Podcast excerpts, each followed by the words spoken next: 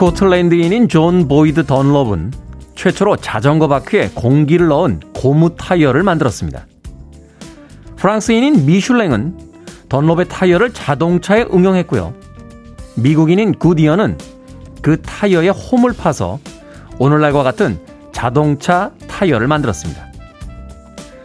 세상을 굴러가게 하는 건 결코 위대한 한 명의 힘이 아닙니다. 누군가의 것을 누군가가 이어받으며 발전해 갑니다. 그것이 우리가 같이 살아야만 하는 이유이기도 합니다. D-194일째 김태훈의 프리웨이 시작합니다. 빌보드 키드의 아침 선택 김태현의 프리웨이 저는 클 태 자 쓰는 테디 김태훈입니다. 자 오늘 첫 곡은 폴 맥카트니 and 마이클 잭슨의 Say Say Say 들이었습니다.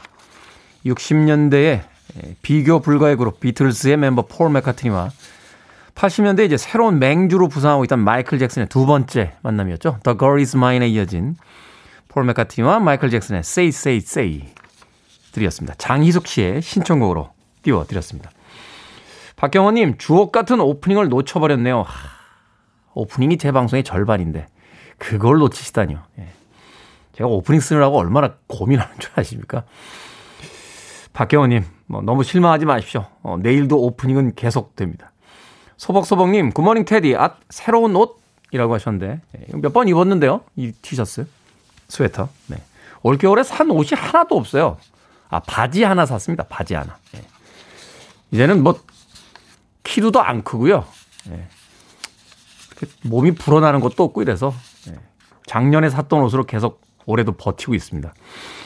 이야기 들으니까 이 옷 한 벌 염색하는데 그 염색한 물을 또 중화시키는데 드는 지구의 물이 어마어마하게 예, 많대요. 그래서 사실 옷을 너무 많이 사는 것도 지구의 환경을 파괴하는 거다 하는 이야기가 있어서 예. 그리고 뭐 새 옷을 사도 그렇게 티가 잘 안 나더라고요. 예, 올해는 옷을 안 산 채 지내고 있습니다. 자, 8246님, 제주도입니다. 눈 펑펑 내리는데 버스 타고 출근하고 있습니다. 조금 힘들긴 하지만 프리웨이 잘 들을 수 있어서 좋아요. 오늘도 화이팅! 이라고 하셨습니다. 제주도에 눈 옵니까? 야, 남쪽 지역에 눈 오기 쉽지 않다라고 하는데, 출퇴근길, 네, 운전하시는 분들 제주도에서 조심하시길 바라겠습니다. 제주도에 교통체증이라는 게 없었는데, 몇 년 전부터 이 제주도 사리에 예, 도시 사람들이 많이 내려가면서 교통체증이 시작이 됐다 하는 이야기도 들은 기억이 납니다. 눈 올때 예, 출퇴근 시간 조심하시길 바라겠습니다. 예, 좀 막히긴 해도 볼거리잖아요. 그죠? 자주 못 보던 눈 보는 제주도민들. 또 신나는 분들도 있지 않을까 하는 생각이 드는군요. 자, 2211님, 차가 방전돼서 라디오도 못 듣고 보험차 기다리며 출석합니다. 충전하며 들을게요. 어이, 추워. 라고 보내주셨습니다. 겨울이 되면 방전이 자주 됩니다. 배터리 성능이 날씨가 추워지면 떨어지거든요. 예, 또 블랙박스를 꽂아놓기 때문에 며칠 동안 차를 사용하지 않으면 방전되는 경우가 있습니다. 저도 한 일주일 안 탔더니 자동차가 방전이 돼서 올겨울에 한번 네, 서비스 불렀던 기억이 있습니다. 2211님, 네, 커피 and 도넛 모바일 쿠폰 보내드릴 테니까요. 출근하셔서 얼었던 몸 따뜻하게 녹이시길 바라겠습니다. 자, 청취자분들의 참여 기다립니다. 문자번호 샵 1061, 짧은 문자는 50원, 긴 문자는 100원, 콩은 무료입니다. 여러분은 지금 KBS 2라디오 김태훈의 프리웨이 함께하고 계십니다. KBS 2라디오 yeah. 김태훈의 프리웨이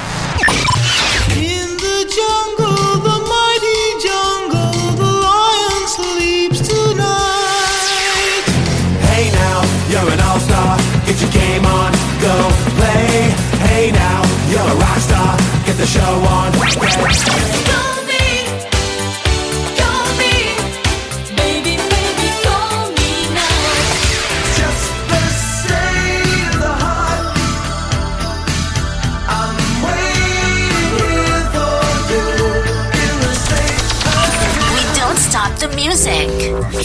여성 2인조 그룹이었죠. M2M의 Don't Say You Love Me 들이었습니다.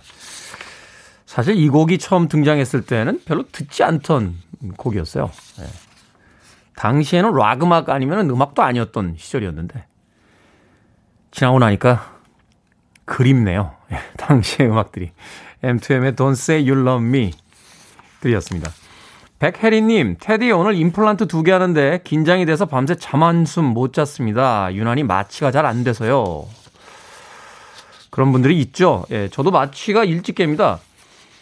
그 예전에 내시경 하느라고 수면 마취했는데 내시경이 끝나자마자 눈을 번쩍 떴더니 네, 의사 선생님 깜짝 놀랐던 음, 그런 기억이 있습니다. 마치 제가 마취가 안 되는데 이렇게 눈을 감고 예, 모른 척하고 있다가 끝나자마자 이렇게 눈을 뜬 것 같은 예, 아마도 그런 기분이지 않으셨을까 하는 생각이 들더군요. 마취가 유난히 잘 안 되시면 그 이야기를 하세요. 예, 그럼 의사 선생님들이 아마 조절을 어, 좀 해주실 겁니다. 백혜리님. 저는 아직 임플란트까지는 안 했습니다만 제 주변에서 하신 분들 이야기 들으니까 저희 어머니도 하셨는데 예, 조금 힘들긴 하다고 예, 하시더군요. 예. 그래도 하시고 나면 네, 또 신세계가 펼쳐집니다. 이렇게 눈 잘 안 보이던 분들이 라식 수술하시고 나서 예, 신세계가 펼쳐졌다 하는 이야기처럼 이 임플란트도 또 하시고 나시면 네, 분명히 그만한 대가가 보상이 있지 않을까 하는 생각이 드는군요. 백혜린님. 자, 박명숙님, 테디 반갑습니다. 출근해서 오랜만에 듣습니다. 기분 좋은 목소리. 오늘 너무 춥네요. 거제도 바람에 날아가겠습니다. 하셨습니다. 어제부터 왜 이렇게 바람이 불죠? 날이 추운 것까지는 괜찮은데 바람이 너무 불어가지고요. 예. 제가 웬만하면 이렇게 터프하게 이렇게 지퍼 다 내리고 이렇게 풀어 헤치고 다니는데 예. 어제 오늘은 꽁꽁 싸매고 다니고 있습니다. 우리 막내 작가 경 작가는 어제부터 예. 잘 때 덮었던 이불을 뒤집어 쓰고 예. 오늘까지 계속 출근을 하고 있습니다. 어, 이불 아닌가요? 예. 롱패딩이군요. 김순애님, 침대에 있을 때는 모르겠더니 나오니까 춥네요. 양말 신고 걷어 걸치고 했더니 괜찮습니다. 라고 하셨습니다. 네. 집에서도 약간 수면 양말 같은 거 신고 계시면 좀 따뜻하지 않나 생각이 됩니다. 김수영님, 어젯밤에 운동 나갔다가 넘어져서 엉덩방아 찧었습니다. 아침에 일어나니까 아프네요. 이게 교통사고도 그렇고요. 이렇게 타박상이나 근육통도 당일에는 모르다가 하루 이틀 지나면, 예, 굉장히 아픕니다. 제가 예전에 등산 한참 다닐 때요. 어, 산에 갔다 오면 그날은 잘 모르는데 그 다음 날이나 한 이틀 정도 되면 이 엉덩이를 누가 이렇게 발로 밟고 있는 것처럼 아파가지고 예, 굉장히 고생했던 그런 기억이 있습니다. 김수영님. 그때는요, 어, 주무시기 전에 이렇게 약간 반신욕 같은 거 해주시면, 음, 괜찮습니다. 어제 그 정재훈 약사가, 예, 이럴 때 이제 소염 진통제, 예, 먹으면 좀 괜찮다. 좀 다른 건가요? 어, 근육통하고 또 이렇게 찰과상은 또 다른 건가요? 어, 제가 또 본의 아니게 여기서 또 가짜 의료 행위를 하고 있었군요. 예, 약은 꼭 약사님과 상의해서 드시길 바라겠습니다. 김수영님, 사과의 의미로 커피 and 도넛 모바일 쿠폰 보내드리겠습니다. 김유진님, 안녕하세요. 별일 없는 아침입니다. 별일 없는 게 좋은 거죠? 그렇죠. 별일 없는 게 가장 좋습니다. 김미영님의 신청곡으로 갑니다. 라이오넬 리치, Are.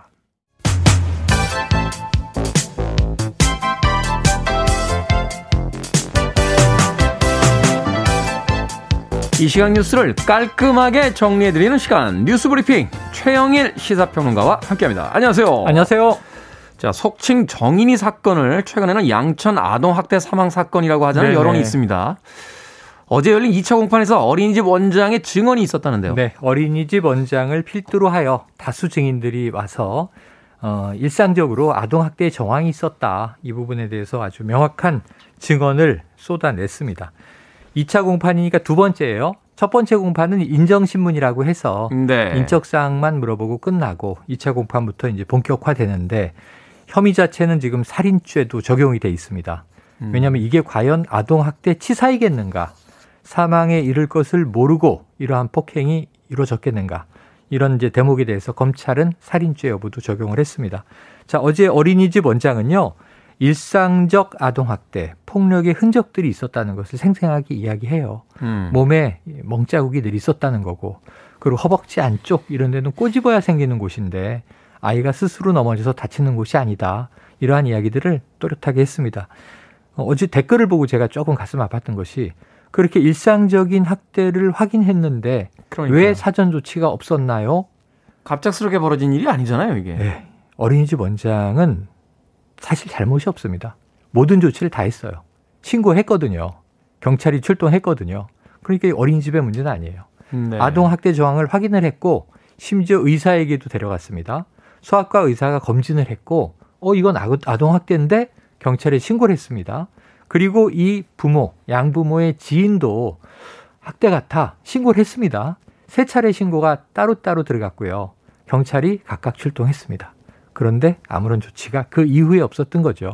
그래서 지금 이 부분은 양천 아동학대 사망 사건 이렇게 부르면서 양천 경찰서에서 지금 징계도 내려져 있고 경찰에 대한 비판이 많았던 거예요.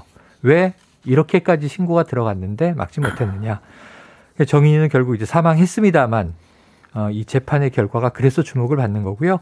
문제는 이게 간혹 전해드리지만 제일 우리 사회에서 끊이지 않으면서 가슴은 너무 아, 아프고 안타까운데 그런 사건이 아동학대거든요. 이 외에도 정인이 사건 이후에도 지금 어, 상당히 몇 건의, 몇 사건이 있었죠. 공분을 일으킨 것만 세 건이 더 진행 중입니다. 사실 암수율이라고 하는데 감춰진 사건은 훨씬 많겠죠. 경찰의 어떤 입장도 한편으로는 조금 이해가 되는 부분도 있습니다. 이걸 사실 이제 친부모 혹은 또 지금 살고 있는 양부모가 뛰어났을 때 네, 아동의 때? 음. 아동이 이제 다음 단계에 네네. 어디 갈 것이냐 이걸 또 고민을 해야 되는데 예. 이런 안전망이 구축이 안 됐을 때는 사실 어떤 강력한 조치를 취하기가 쉽지가 네. 않잖아요. 그 경찰의 고충은 국회로 또 가요. 법을 좀 만들어 주십시오. 왜냐하면 가정 내에 경찰이 개입하는 데는 한계가 있습니다. 분명히 법적 한계가 있거든요. 부모가 격리시켰는데 돌려주세요. 그럼 또 오랫동안 격리 못해요. 경찰이 아예 보호 못하잖아요. 아동보호 시설에 이제 의뢰할 뿐인데 이런 부분에 있어서 조금 며칠 지나면 아이는 집으로 돌아가 있고 그렇단 말이죠. 거기에 대해서는 또 국회 법제화가 더 좀 선진화될 필요도 분명히 있습니다. 네. 자, 신현수 청와대 민정수석이 문재인 대통령의 만류에도 여러 차례 사의를 표명을 했습니다. 네. 특히나 임명된 지 얼마 되질 않았어요. 아무래도 박범계 법무부 장관이 단행한 검찰 간부 인사에 대한 뭐 불만이다 하는 평이 나오고 있는데요. 어, 그럴 가능성이 큰 정황입니다. 지금 다 추정 보도들인데요. 네. 사실은 두 가지예요. 하나, 하나는 사의를 표명했다. 대통령은 만류했다. 그게 최소한 두 차례인 것 같습니다. 어, 한 차례는 검찰 고위급 인사가 단행된 이후에 어, 내 역할이 없네. 내 역할이 안 먹혔네. 이제 이런 이유로 보여져요. 왜냐하면 이 이번 신현수 현재 민정수석은 문재인 정부에서 처음으로 검사 출신으로 민정비서, 민정수석에 임명이 된 거예요. 네. 그런데 이제 그 이유는 뭐냐면 하도 지난해에 추윤 갈등이 크다 보니까 자, 박범계 신임 법무부 장관은 이 윤석열 검찰총장과 좀 협력하시오. 협조하시오. 잡음 없이 검찰 개혁하시오. 그럼 청와대 입장에서는 이제 검찰과 법무부를 이제 조율하기 위해서 검사 출신의 이제 민정수석을 투입한 것인데 고위급 검, 검, 사 인사에서 양쪽의 관계가 틀어지게 됩니다. 윤석열 총장이 요구한 인사안이 있고 박범계 장관은 일부를 이 포용했다고 하지만 사실은 대부분 원하지 않는 방향으로 음. 그러니까 이성윤 서울중앙지검장이 그 자리에 유임됐다. 한동훈 검사장이 일선으로 복귀하지 못했다. 법무연수원에 남아있다. 그리고 일부 큰 의미가 없는 영전이나 뭐 자리 교체만 있었다. 그렇다면 이제 윤 총장의 어떤 이번 인사 의지가 하나도 받아들여지지 않고 어, 신임 장관에 의해서도 자초된 것 아니냐. 근데 그 사이에서 이제 중재 역할을 했던 신현수 수석이 이제 자괴감을 느꼈을 거라는 거예요. 자, 그래서 이제 두 번의 사의 표명이 있었다. 이 청와대 고위 관계자가 엊그제 이제 기자들에게 이야기를 했습니다. 사실이다. 자, 그리고 이제 중재가 실패한 것에 대해서 뭔가 이제 문제를 느낀 것 같다. 그런데 현재는 대통령이 만류 중이라 거취에는 변동이 없다. 근데 계속 갈 수 있겠느냐 이거예요. 왜냐하면 음. 지난 연말에 청와대 인사를 할 때 이제 문재인 정부 임기는 이제 한 1년 남지 않았습니까? 그럼 끝까지 가는 인사 체제를 갖췄다고 생각을 했는데 청와대 민정수석이면 뭐 과거에는 왕수석이라고 불리던 자리인데 그렇죠. 1월에 임명이 됐는데 2월 40일 만에 삐그덕했거든요.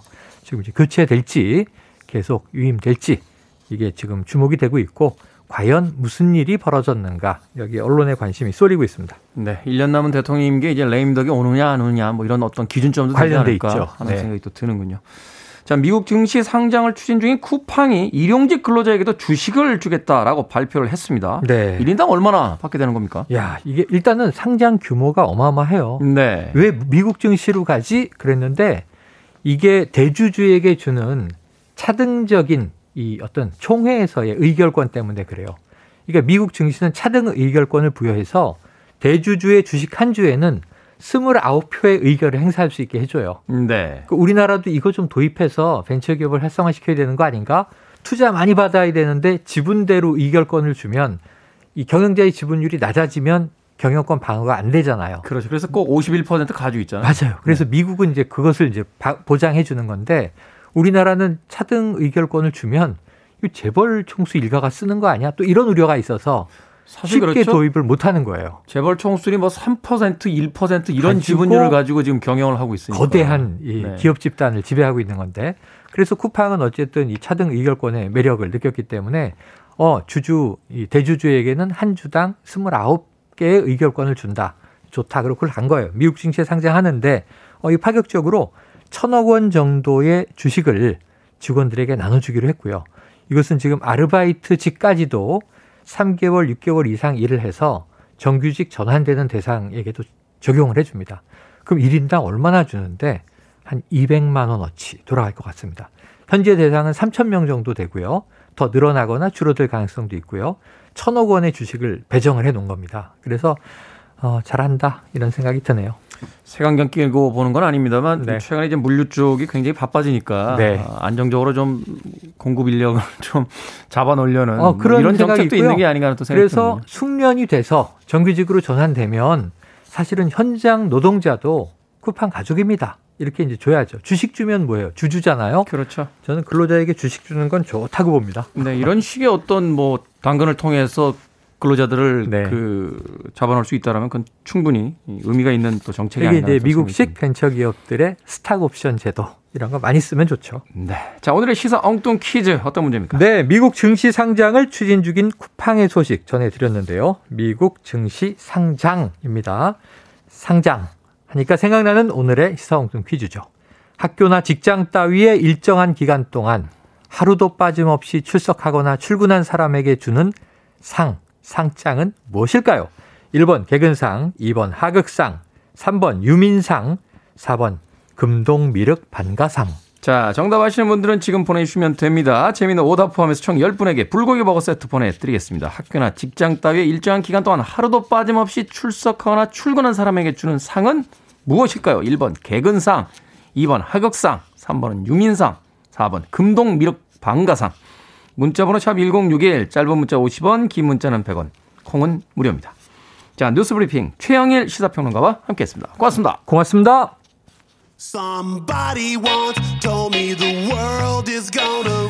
어떻게 밴드명을 이렇게 짓죠? 이불 때려라. 스매시 마우스의 올스타.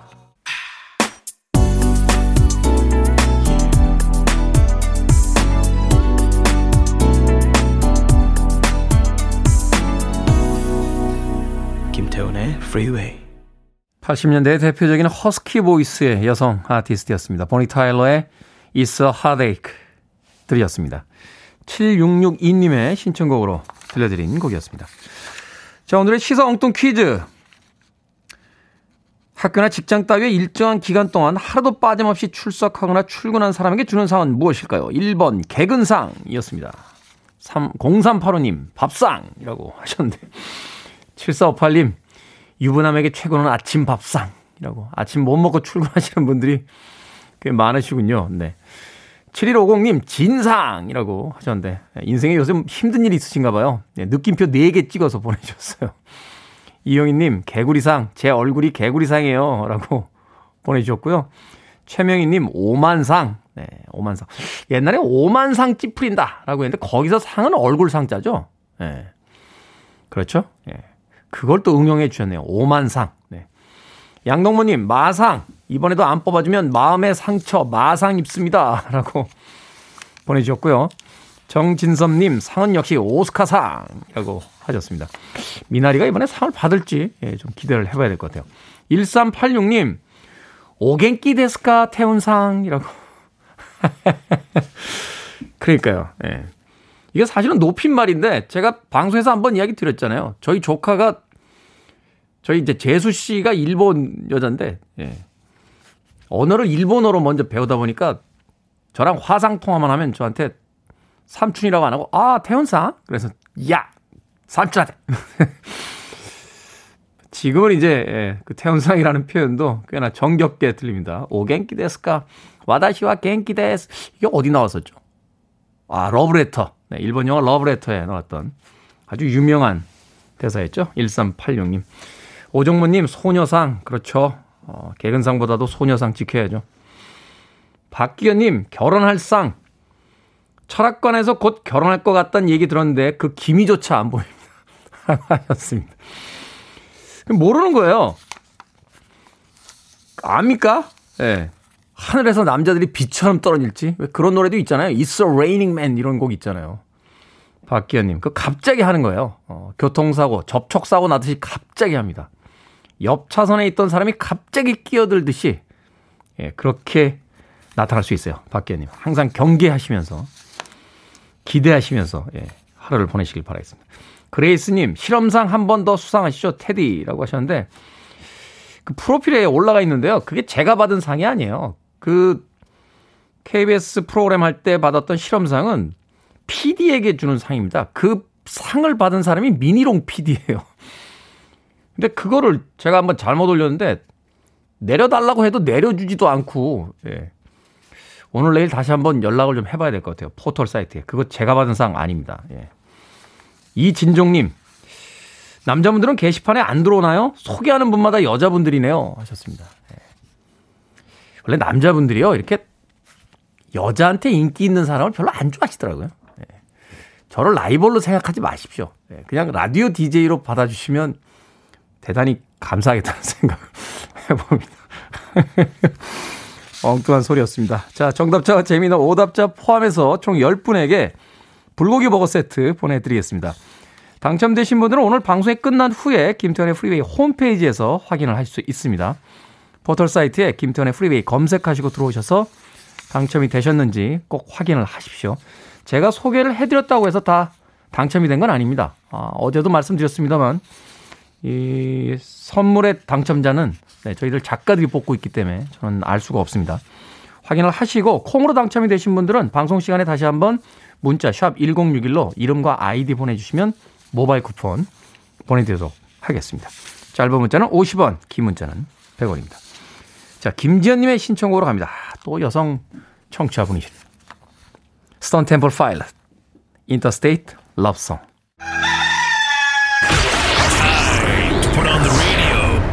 김태훈의 프리웨이 어, 지금부터 우리 많은 동물 친구들 만나러 가보도록 하겠습니다. 먹이 사가야 돼요 여기서? 뭐뭐 있어? 어? 물개? 어 귀여워. 귀엽다. 자 다음은 여러분들 왼쪽에 보시면 아프리카에 사는 양 바바리양 친구 만나보도록 할게요. 펭귄 왔어 펭귄. 삐꼭 쳐주면 우리 코뿔소 친구들이 다 먹을 거예요. 할 수 있나요? 그래서 왼쪽에 보이는 곳이 곰들이 깨끗하게 목욕을 할 수 있는 곳 바로 곰들의 목욕탕이에요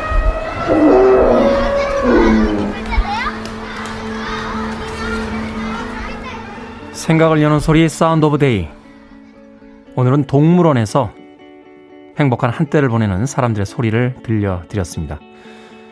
가족과 나들이를 가거나 친구 연인과 즐거운 시간을 보내는 장소 중에 하나가 바로 동물원이죠. 그런데요, 최근 대구의 한 동물원의 열악한 사육 환경에 사람들이 분노했습니다. 코로나 여파로 경영난을 겪는 동물원 측이 동물들을 굶기고 방치했기 때문인데요. 각종 오물 속에서 바닥에 고인 물이라도 먹으려고 애쓰는 원숭이와 밀림의 왕이라는 말이 무색하게 갈비뼈가 앙상하게 드러난 사자를 보면서 인간의 이기심과 잔인함을 새삼 들여다보게 됐습니다. 사실 동물원은 인간의 유희와 경제적 목적으로 만들어진 곳이죠. 동물들을 위한 것이 아닙니다. 그리고 인간이 살아가는 이 땅은 그들의 터전을 침범해 빼앗은 땅입니다. 시대 변화에 맞춰 동물쇼가 폐지되기도 하고 동물 복지에 힘쓰는 동물원도 많습니다만 그것은 생색을 내는 의무나 배려가 아니라 원래 그들의 것이었던 겁니다. 동물원은 사라져야 한다면서도 야생 동물 보고는 위험하고 불편하다는 사람들. 그러면서 파괴되는 생태계를 걱정하는 우리 인간들. 이 모순적인 우리는 과연 언제쯤 동물과 함께 살아가는 진정한 공존의 의미를 깨닫게 될까요?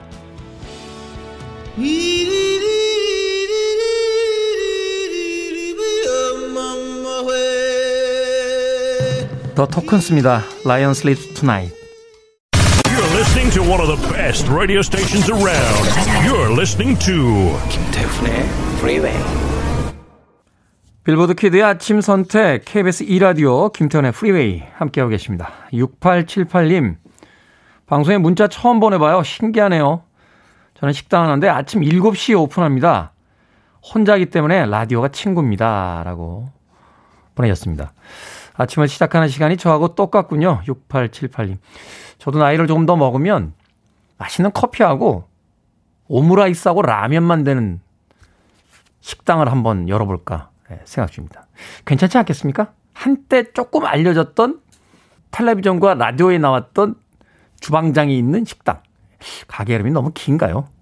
간판에 걸릴 가게명을 좀 줄여야겠군요. 6878님 커피 and 도넛 모바일 쿠폰 보내드립니다. 커피 한잔 하시고요. 여유 있게 시작하세요. 자, 줄리아 포드엠의 Happy Ever After 1부 끝곡입니다. 아름다운 곡이니까 편하게 감상하십시오. 2부에서 뵙겠습니다.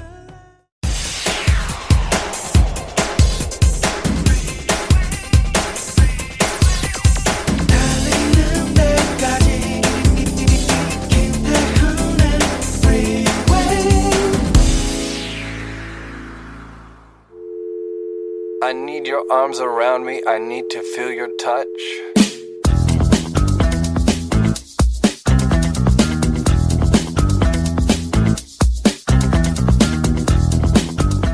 조선시대 인물들의 깨톡 상태 메시지. 태조. 조선 스타트업. 방언이 이 갓나시키. 세종. 백성 사랑. 한글 패치 배포 중. 고기 같이 먹을 사람 모집 중. 양녕대군.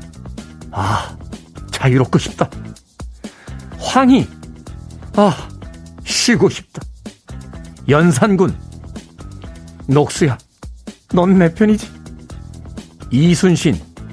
외적 잡기보다 힘든 사회생활. 영조. 아들 없어요. 순정. 미안합니다. 고종. 커피 한 잔의 여유?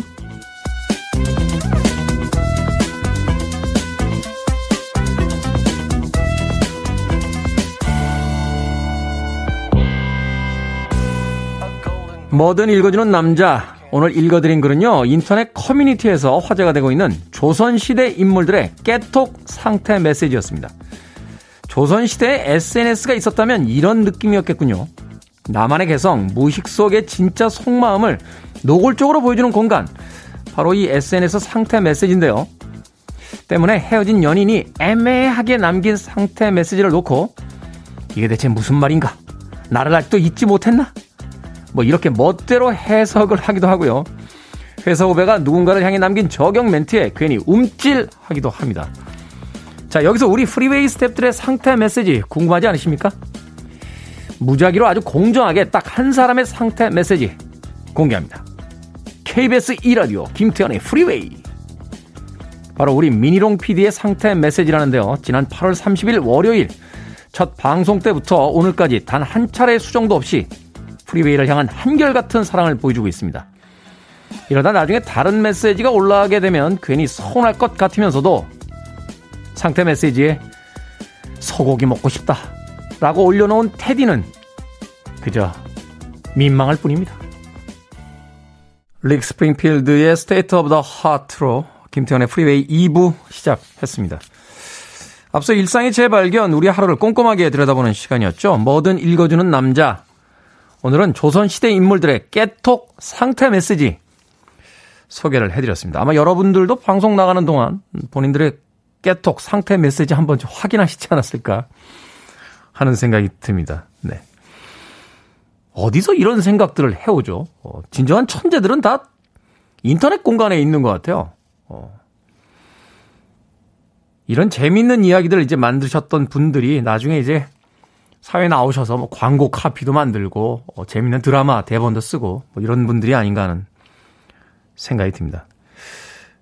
이미 그런 분일 수 있다고요? 어, 그건 아닐 거예요. 예, 그 사회생활을 해서 일단 돈을 받고 글을 쓰기 시작하면요. 이런 거 안 씁니다. 왜냐면 돈을 안 주면 예. 이게 잘 하고 싶지가 않아요. 예. 저도 SNS 가끔 합니다만 긴 글은 안 씁니다. 예. 무료 글은 거기까지예요. 딱. 긴 글은 돈을 줘야 씁니다. 김태진님, 조선인물 깨똑 재밌네요. 라고 하셨고요. 김소연님, 나이 들면 소고기보다 오리고기가 소화가 잘 돼요. 상태 메시지 바꾸세요. 하셨는데, 그렇지 않습니다. 예, 한우는 예, 진리예요. 예. 소고기도 여러 종류가 있습니다만, 뭐, 뉴질랜드, 뭐, 호주산, 미국산 다 있습니다만, 한우는 진리입니다. 제가 제일 좋아하는 그 문구가, 진정한 호의는 돼지고기까지입니다라고 하는 그 어느 돼지고기 집의 그 슬로건이 있어요. 저는 그래서 한우를 추구합니다. 예. 저한테 한우를 사주시는 분은 진짜 저를 좋아하시는 분이에요. 예. 아, 한우 먹고 싶다. 자, 송, 송윤승님. 아침에 소고기국 먹었어요. 민피디님 대단하시네요. 승승장구하시길이라고 보내주셨습니다. 자, 민피디님의 그 상태 메시지가 과연 올해 9월 1일에도 이어질 수 있을지 저도 기대해 보도록 하겠습니다. 전하는 말씀 듣고 옵니다. 아름다운 두 곡의 발라드 음악 이어서 보내드렸습니다. 마미님과 소복소복님이 신청해주신 비지스의 How Deep Is Your Love 그리고 이어진 곡은 룰루의 I Couldn't Never Miss You More Than I Do 였습니다. 재밌는 것은 이 비지스의 모리스 깁, 네, 모리스 깁이 이 룰루, 우리는 이제 To Soul With Love라는 곡으로 더 많이 알려졌죠. 이 룰루와 한때 부부였어요. 어, 1969년 바로 오늘 2월 18일 날 예, 결혼을 했었습니다. 아마 2년인가 3년 정도 어, 결혼 생활을 하다가 아, 헤어졌던 걸로 알고 있는데 예. 먼 바다 건너 태평양 건너 어, 한국에서 두 분의 결혼 기념일을 축하하는 의미로 두 곡의 이어서 보내드렸습니다. 헤어진 분들도 결혼 기념일 축하하나요? 예. 좀 잔인한가요? 예. 못 들으시겠죠, 이 방송. 예. 모리스 깁과 롤로. 네. 근데 이 외국 사람들 참 쿨한 것 같아요. 제가 예전에 봤던 그 텔레비전 프로그램 보면 어떤 쇼였는데 아마 룰루가 진행하는 쇼였던 것 같아요. 그때도 70년대 중반 정도 된 거로 같은데 이미 그 모리스 깁과 이혼한 상태였는데도 흔쾌히 그 쇼에 나와서 두 사람이 듀엣으로 노래를 부릅니다. 이게 쿨한 건가요? 속이 없는 건가요? 네. 가끔은 이해가 안 될 때도 있습니다만 네. 그 모습이 그렇게 나쁘지는 않았단 어, 기억이 듭니다. 비지스의 How Deep Is Your Love 그리고 룰루의 I Couldn't Never Miss You More Than I Do까지 두 곡의 음악 이어서 보내드렸습니다. 자, K80862213님, 아침에 물 한 잔 마셔야지 하다가 놓쳐버리면 하루 종일 물 한 잔 안 먹습니다. 다들 아침 공복, 미지근한 물 같이 드실까요? 라고 건강 정보 보내주셨습니다. 아침에 일어나서 이렇게 너무 차거나 뜨거운 물이 아니고 미지근한 물 한 잔 먹는 게 몸에 좋대요. 그 대사를 이제 또 활발하게 예, 움직이게 해줘서. 근데 아무리 양치를 하고 자도요. 아침에 일어나면 이제 입안에 세균이 생기기 때문에 그걸 그냥 마시는 것보다는 이렇게 입을 한번 헹궈준 다음에 예, 물을 마시는 게 좋다라고 합니다. 또 여름같이 이렇게 온도가 올라갈 때는 차 안에다 이렇게 물통 두시잖아요. 근데 입을 한번 댔던 물은 시간이 좀 지나고 나면 그 세균이 증식될 수 있으니까 네, 그 물은 마시는 것보다는 이렇게 바꿔주시는 게 좋다고 하고요. 가능하면 입을 안 대고 이렇게 예. 입안 대고 먹는 방법 있잖아요. 그 물통 꼭다리에다 이렇게 손이 이렇게 두껍게 돼가지고 턱에다 이렇게 대고 예. 그러다 이제 또 쏟고 이러죠. 저도 일회용 물통 어, 500ml짜리 다 한 번에 못 먹어서 330ml짜리 한 번 시켰던 적이 있는데 한 번에 마시긴 좋은데 또 재활용 그 쓰레기가 너무 많이 나와서 최근에는 1리터, 2리터죠. 2리터짜리로 바꿨습니다. 예. 그렇게 바꿔서 그냥 혼자, 네. 자기 만족이라도 하는 거죠. 환경을 조금이라도 좀 생각을 했다 하는 마음으로. 아침에 물 한 잔 마시시길 바라겠습니다. 4988님, 테디, 제주도 눈 오냐고요? 현실 이렇습니다. 하고 눈 사진 보내주셨는데, 아이고야, 제주도 눈에 잠겼는데요. 낭만적이라기보다는 너무 눈이 많이 와서 혹시라도 도로 상황 안 좋은 게 아닌가, 예, 걱정이 됩니다. 다시 한번 제주도에서 운전하시는 분들, 운전 조심하시길 바라겠습니다. 자, 4269님과 최미진님의 신청곡을 합니다. 자, 발을 좀 구르시면서 굳어있던 몸을 좀 들썩거릴 준비를 하십시오. 오퍼스입니다. Live is life.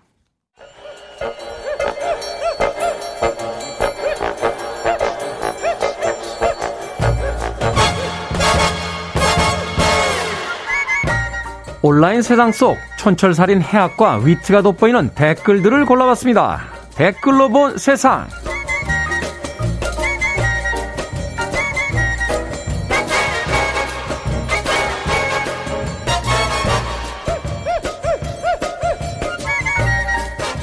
오늘 만나볼 첫 번째 세상. 1년 만에 25학급에서 66학급으로 늘었습니다. 경기 안산의 한 초등학교 이야기인데요. 인근에 대규모 아파트 단지 입주가 시작이 되면서 전입 학생이 급격하게 증가한 거죠. 교육당국의 잘못된 학생 수요 예측으로 갑작스럽게 과대 학교가 돼버린 학교. 다음 달 초 개학을 앞두고 비상이 걸렸습니다. 여기에 달린 댓글들입니다. SGN님, 아니 그래도 학생 수 없어서 문 닫는 것보단 나은 것 같아요. 즐거운 비명이라고 해도죠 뭐. 애매모호님 코로나만 아니면 심각한 문제도 아닐 텐데 참 걱정이네요. 요즘은 한 반에 대략 2, 30명 정도의 학생이 있다고 하죠. 생각해보면 저희 때는 60명이 기본이었으니까 뭐 그리 큰 문제인가 싶기도 합니다만 이런 이야기하면 누군가 또 그럴 겁니다. 아 옛날 사람.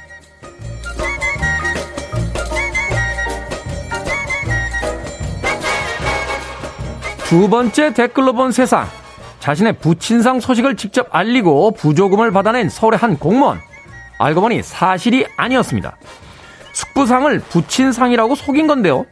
사실이 들통이 나자 해당 공무원은 평상시에 숙부를 아버지처럼 생각했습니다. 하면서 해명했습니다. 여기에 달린 댓글들입니다. 바람에 달가든님, 방송 타고 싶어서 그러신 거 아닌가요? 원스님, 이참에 부조금 문화 좀 없앱시다. 정말 친한 사람들한테만 연락하는 걸로 해요. 아니, 그 부조금이 뭐라고 한 번 돌아가신 아버지를 다시 돌아가시게 하는 거죠? 숙부를 아버지처럼 생각하셨다는데, 숙부님은 이 상황을 보시면 나는 너를 아들로 생각한 적이 없다. 라고 하실 것 같은데요.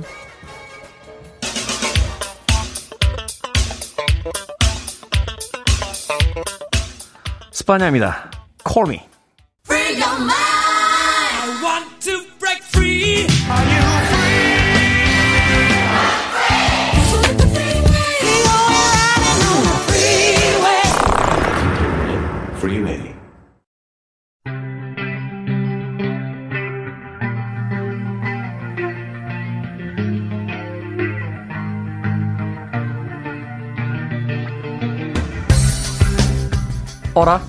이거 어디서 봤더라?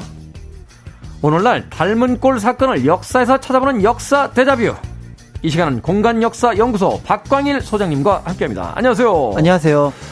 소장님 나오시니까 청취자분들께서 어, 눈이 테디의 2.5배라고. 제 눈이 작은 겁니까? 소장님 눈이 크신 겁니까? 이쪽 카메라가 좋은 것 같습니다. 아 그렇습니까? 아, 네. 그렇게 예, 이해하도록 하겠습니다. 자, 오늘은 역사 속에서의 어떤 닮을 꼴 네, 찾아봅니까? 네, 이제 잊을만 하면은 나오는 이야기 있잖아요. 예를 들어 식재료 원산지를 속인다거나 어떤 명품을 이제 가짜를 만들어서 판다거나 네. 하는 것들이 있어서 뭐 항상 문제가 되는데요. 그런 일이 이제 예전에 조선 시대에도 있었을까 하는 생각이 들어서 그런 내용을 오늘 좀 준비를 해 왔습니다. 아, 소위 이제 조선 시대의 가짜 혹은 짝퉁에 대한 이야기가 되겠군요. 네. 이게 역사가 그렇게 긴 겁니까? 아마 제 그러니까 찾아본 바에 따르면 물건이 생기고 그 물건에 대한 가짜를 만들어낸 역사는 굉장히 오래된 것 같아요. 브랜드가 생기고 어떤 물건에 대한 어떤 선호도가 생기면서부터 가짜가 이제 등장하기 시작했죠. 그렇죠. 그리고 이제 무엇보다도 그게 이제 좀 꼭 필요한 어떤 것들과 연결이 되다 보면은 그거를 이제 구하지 못했을 때 다른 대체품을 만들어 넣다 보니까 이제 그렇게 만들어지는. 그래서 때에 따라서는 이익을 위해서 가짜를 만들기도 하지만 또 때에 따라서는 어떤 세금이라든지 이런 것들이 어떤 회피하기 위해서 아. 가짜를 만들지 않았을까 이제 이런 생각들이 듭니다. 네. 우리가 이제 가짜 짝퉁 그러면 일단 명품 가방부터 떠올립니다. 그렇죠. 사실은 저는 별로 그런데 잘 모르는 사람이긴 합니다만 그 시장이라든지 어디 이런 데 가보면 버젓이 명품들을 바깥에다가 이렇게 걸어놓고 물론 짝퉁이죠. 네. 판매하는 걸 보면서 약간 충격 같은 걸 먹었던 때가 있는데 네. 조선 시대에도 이 이미테이션 혹은 뭐 짝퉁 또 식재료의 원산지를 속인다 이런 일들이 이제 실제로 벌어진 겁니까? 어, 그렇죠. 어, 대표적으로 이제 당신은 그 뭐 외국에서 들어왔던 귀한 물건이다. 특히 이제 그런 것들이 보통 약재로 쓰이니까 아. 이제 이런 것들을 이제 뭔가 사람들이 어떻게 큰 돈을 주고 구매하는 경우가 있습니다. 근데 이제 기록에 보면 흥미로운 게 어떤 이제 두 사람이 계속 물건을 놓고 싸우는 거예요. 이걸 내가 사겠다, 네가 살 거냐 해갖고 옆에서 보던 사람이 어 저게 뭐지 하고 가서 봤더니 바닥 그 거북 등껍질이라는 거예요. 바닥 거북의 등껍질이요. 어, 그러니까 이제 당시로서 이제 귀한 약재로 쓰이기도 하고 또 뭐 장식품으로도 쓰기도 하니까 이거를 이렇게 보고 있는데 안 되겠다 싶어서 저 보니까 왔다 갔다 하는 게 금방 팔릴 것 같아서 거기서 이제 물건을 딱 사갖고 왔던 거죠. 음. 근데 알고 봤더니 그게 가짜, 가짜. 염소뿔로 만들었던 등껍질 모양의 어떤 조각품이었던 겁니다. 염소뿔로 등껍질을 만들어요? 그러니까 제가 보기에는 그게 더 어려운 거 아닙니까? 그게 그분이 오히려 장인에 가깝지 않을까. 옛날에 옛날에 중국에서 플라스틱으로 쌀 만들어서 파는다가 걸린 거 봤어요. 그렇죠. 플라스틱으로 쌀을 만드는 게 더 대단한 기술 아니고 차라리 농사를 짓는 게 낫지. 뭐 사실은 이제 조선시대에 어, 오늘 얘기하고는 조금 다른 얘기긴 하지만 어, 밀랍으로 곡식을 만들기도 했습니다. 밀랍으로 곡식을 만들어요? 예, 왜냐하면 이제 어떤 그 기준이 되는 그 음을 정하기 위해서 그 관을 만드는데 그게 이제 기장이라고 하는 곡식을 이렇게 숫자를 90개를 넣어서 하나의 단위로 만들거든요.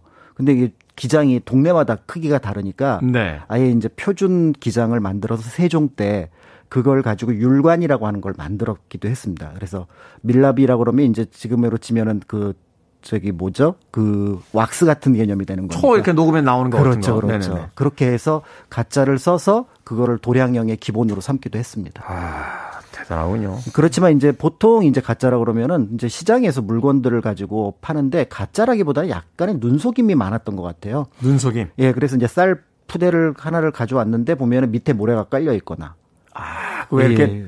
납덩어리 넣어서 왜 이렇게 꽃게 이렇게 그렇죠, 그 그렇죠. 수출하는 모 국가처럼 네네네네. 옛날에 물론 옛날입니다. 이제 네. 그런 것들이 있어서 결국 이제 조선시대 사원부가 원래는 관리들을 감찰을 하는데 이런 것들도 필요하다라고 해서 결국은 감찰이라고 하는 하위 관료들이 시장에 들어가서 그것들을 찾아내기도 했고요. 안 되겠다 싶어서 아예 이제 시전을 관리하는 관청인 경시서를 시장에 두어서 그런 가짜 물건들이 왔다 갔다 하는 것들을 이렇게 감시를 했는데 사실은 이제 지금 보면 조금 납득 안 되는 가짜들도 있어요. 어. 예를 들면 매주에 팥을 넣는다거나.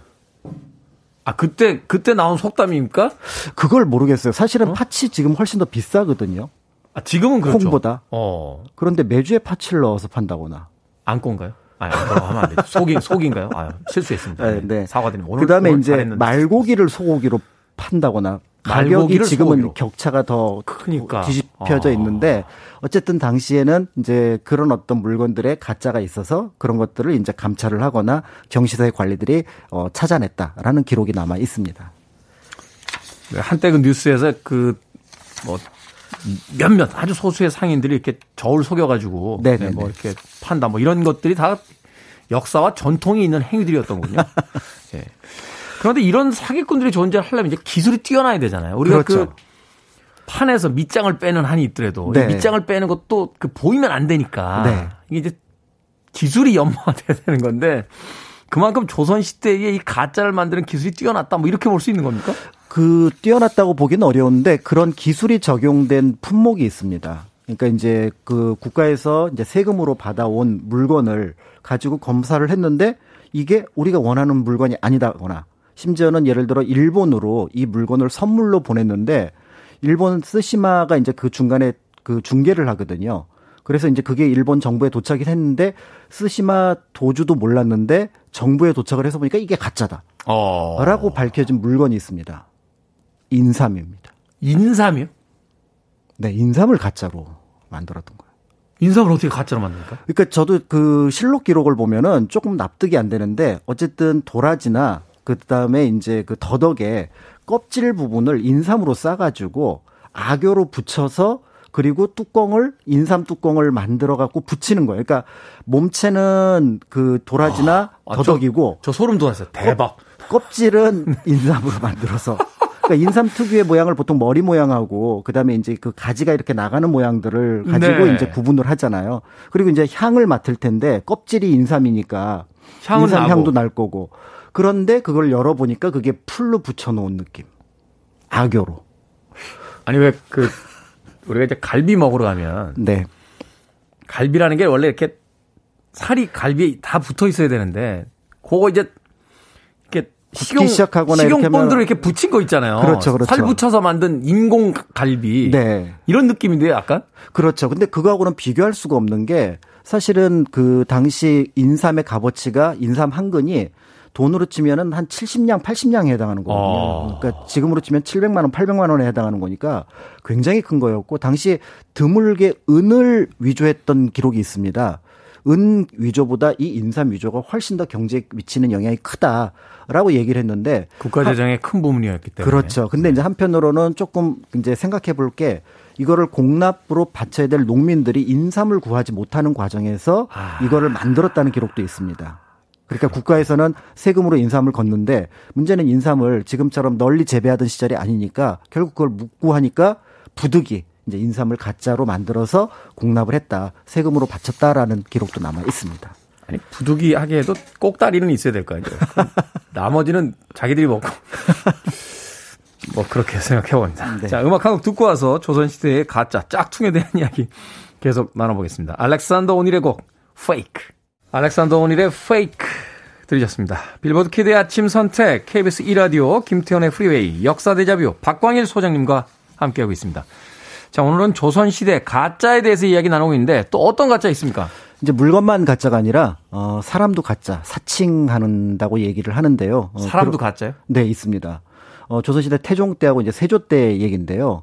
어, 저 멀리 유구국에서 유구국. 육규, 지금의 오키나와죠. 아, 오키나와, 오키나와. 네, 오키나와인데 그 당시 이제 유구국이라고 불렀는데 일본과는 분리돼 있었죠? 그쵸. 네네. 분리되어 있었습니다. 그래서 이제 그쪽에 사신이 온 겁니다.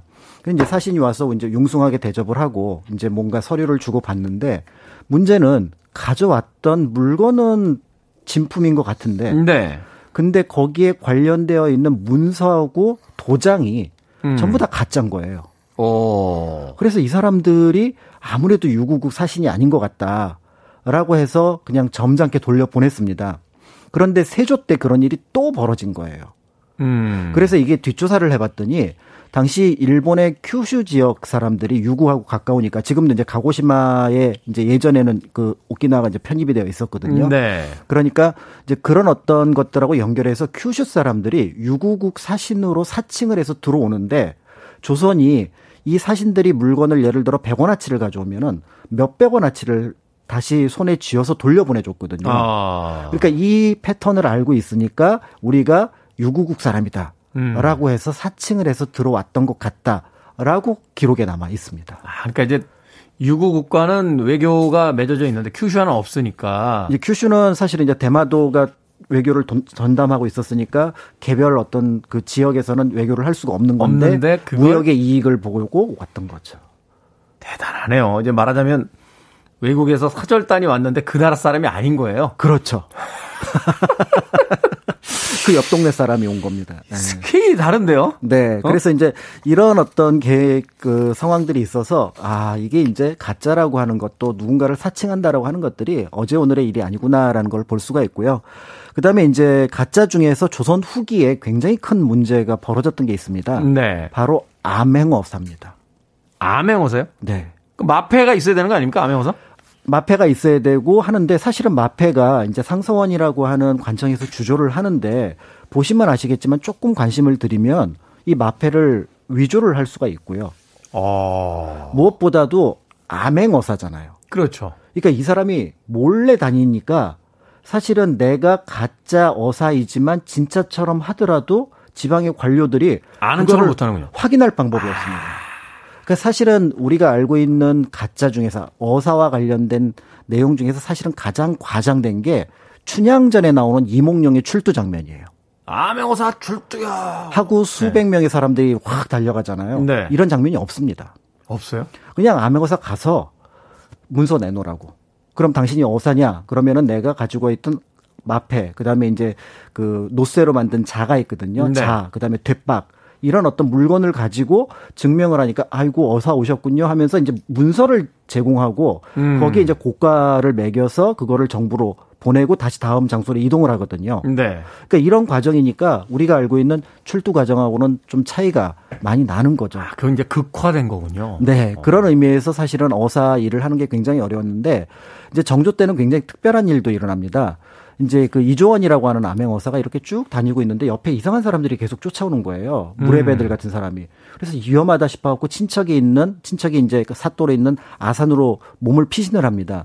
근데 아니나 다를까 조금 있, 아, 온양으로 피신을 하는데 아산에서도 사람을 잡으러 온 거예요. 음. 그래서 왜 날 쫓아오느냐 그랬더니 나보고 가짜 어사라는 겁니다. 아. 그래서 이조원이 무슨 말이냐? 그래서 누가 당신들을 보냈냐? 그랬더니 지금 아산에 출두한 어사가 당신이 가짜 어사라고 한다. 아, 그러니까 아, 아, 이 사람이 가짜고 내가 진짜다 이렇게 네. 주장한다. 그래서 안 되겠다 싶어서 이 처음에 쫓아왔던 무리는 홍주에서 왔던 사람이고 두 번째 쫓아왔던 사람은 아산에서 쫓아왔던 사람들이니까 이 군, 군사들을 데리고 아산으로 쳐들어간 거예요. 어. 근데 거기에도 윤동로라고 하는 윤노동이라고 하는 어사가 있었는데 사실은 어사가 두 명이 파견됐던 겁니다. 그런데 그때 가짜 어사가 워낙에 여기저기 등장을 하니까 이 사람도 가짜 어사라고 판단을 하고 또 이 사람도 이상하다 왜 내가 어사로 충청도에 왔는데 또 가짜 어사가 있을까라고 해서 그런 의미에서 가짜로 사칭을 했던 것들이 문제가 됐던 적이 있습니다. 아, 그 외국 영화 같은 거 보면 이렇게 잠복 근무 들어갔던 경찰 둘이서 서로 이렇게 신분을 모르고 있다 마주치는 듯한. 그렇죠. 마주치고 이제 막 싸우기도 하고 하는 장면인데 그런 장면이 연출이 됐던 거죠. 그렇군요. 이게 좀 재밌네요. 오. 하나만 더 여쭤볼게요. 요즘 네. 이제 가짜 중에서 가장 심각한 게 가짜 뉴스입니다. 네. 사실 이 가짜 뉴스 때문에 뭐 SNS 상을 통해서 또는 그 뭐 동영상 사이트를 통해서 막 퍼져나가기 때문에 이게 참 국가적으로도 굉장히 큰 음, 말하자면 손해를 보게 되는 일들이 있는데 조선 시대에는 인터넷이나 이런 게 없었으니까 네. 가짜 뉴스 이런 건 없지 않았겠습니까? 그렇죠. 지금처럼 뭐 이렇게 순식간에 퍼지는 일은 없는데 문제는 이 가짜 뉴스의 파급력이 굉장히 컸던 것이 있기 때문에 네. 그것을 바로잡는 과정이 굉장히 큰 사건으로 비화되기도 했습니다. 아. 어, 대표적으로 이제 조선 후기의 영조 때 일인데요. 영조 때 갑자기 책을 유통하는 사람들이 있는데요. 그 책을 유통하는 사람을 당시에는 책회라고 했습니다. 체크해. 근데 이 책회 중에서 이희천이라는 사람을 비롯해서 두 명이 잡혀와서 목이 잘리고 어우, 살벌하네요. 예, 그리고 나머지 100여 명이 처형당하는 어. 어마어마한 사건이 일어납니다. 그래서 그 배경이 뭔가 봤더니 명기 집약이라고 하는 중국 책을 들여와서 유통을 시켰는데 이 책에 몇몇 내용들이 잘못된 거예요. 예를 들어서 인조하고 인목왕후하고 상의를 해서 광해군을 잡았는데 광해군을 불에 태워 죽였다. 에? 역사를 더- 잘 모르는 저도 그건 아닌 거 알겠는데. 더 나아가서 이성계가 당시 고려 말에 그 간신이었던 이인임의 후손이었다. 아, 이거 완전 역사 왜곡이군요. 그렇죠. 그래서 이제 이거를 바로 잡겠다고 영조가 막 하는데 그 책을 이제 유통시켰던 유통업자들이 발격됨, 발각됨으로써 결국은 이제 이 사람들이 어마어마하게 이제 그 처형당하는 일이 일어났는데요. 이게 이제 긍정적인 면에서는 가짜 뉴스를 처단한다는 의미가 있지만 부정적인 면에서는 이때부터 책의 유통이 갑자기 훅 줄어들어요. 그러니까 이제 이게 위험 부담이 생기니까. 그렇죠. 그렇군요.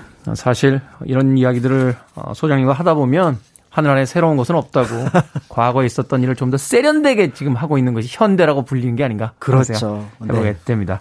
자 역사 대자뷰 오늘은 조선시대 가짜에 대해서 살펴봤습니다. 공간 역사 연구소 박광일 소장님과 함께 했습니다. 고맙습니다. 감사합니다.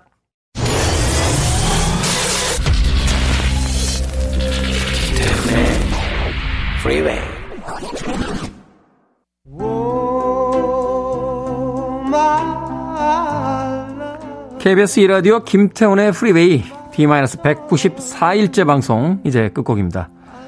김학명님의 신청곡으로 준비했습니다. The Righteous Brothers Unchained Melody 달달한 하루 보내십시오. 날은 차고 바람은 셉니다. 옷 단단히 입으십시오. 저는 내일 아침 7시에 돌아옵니다. 고맙습니다.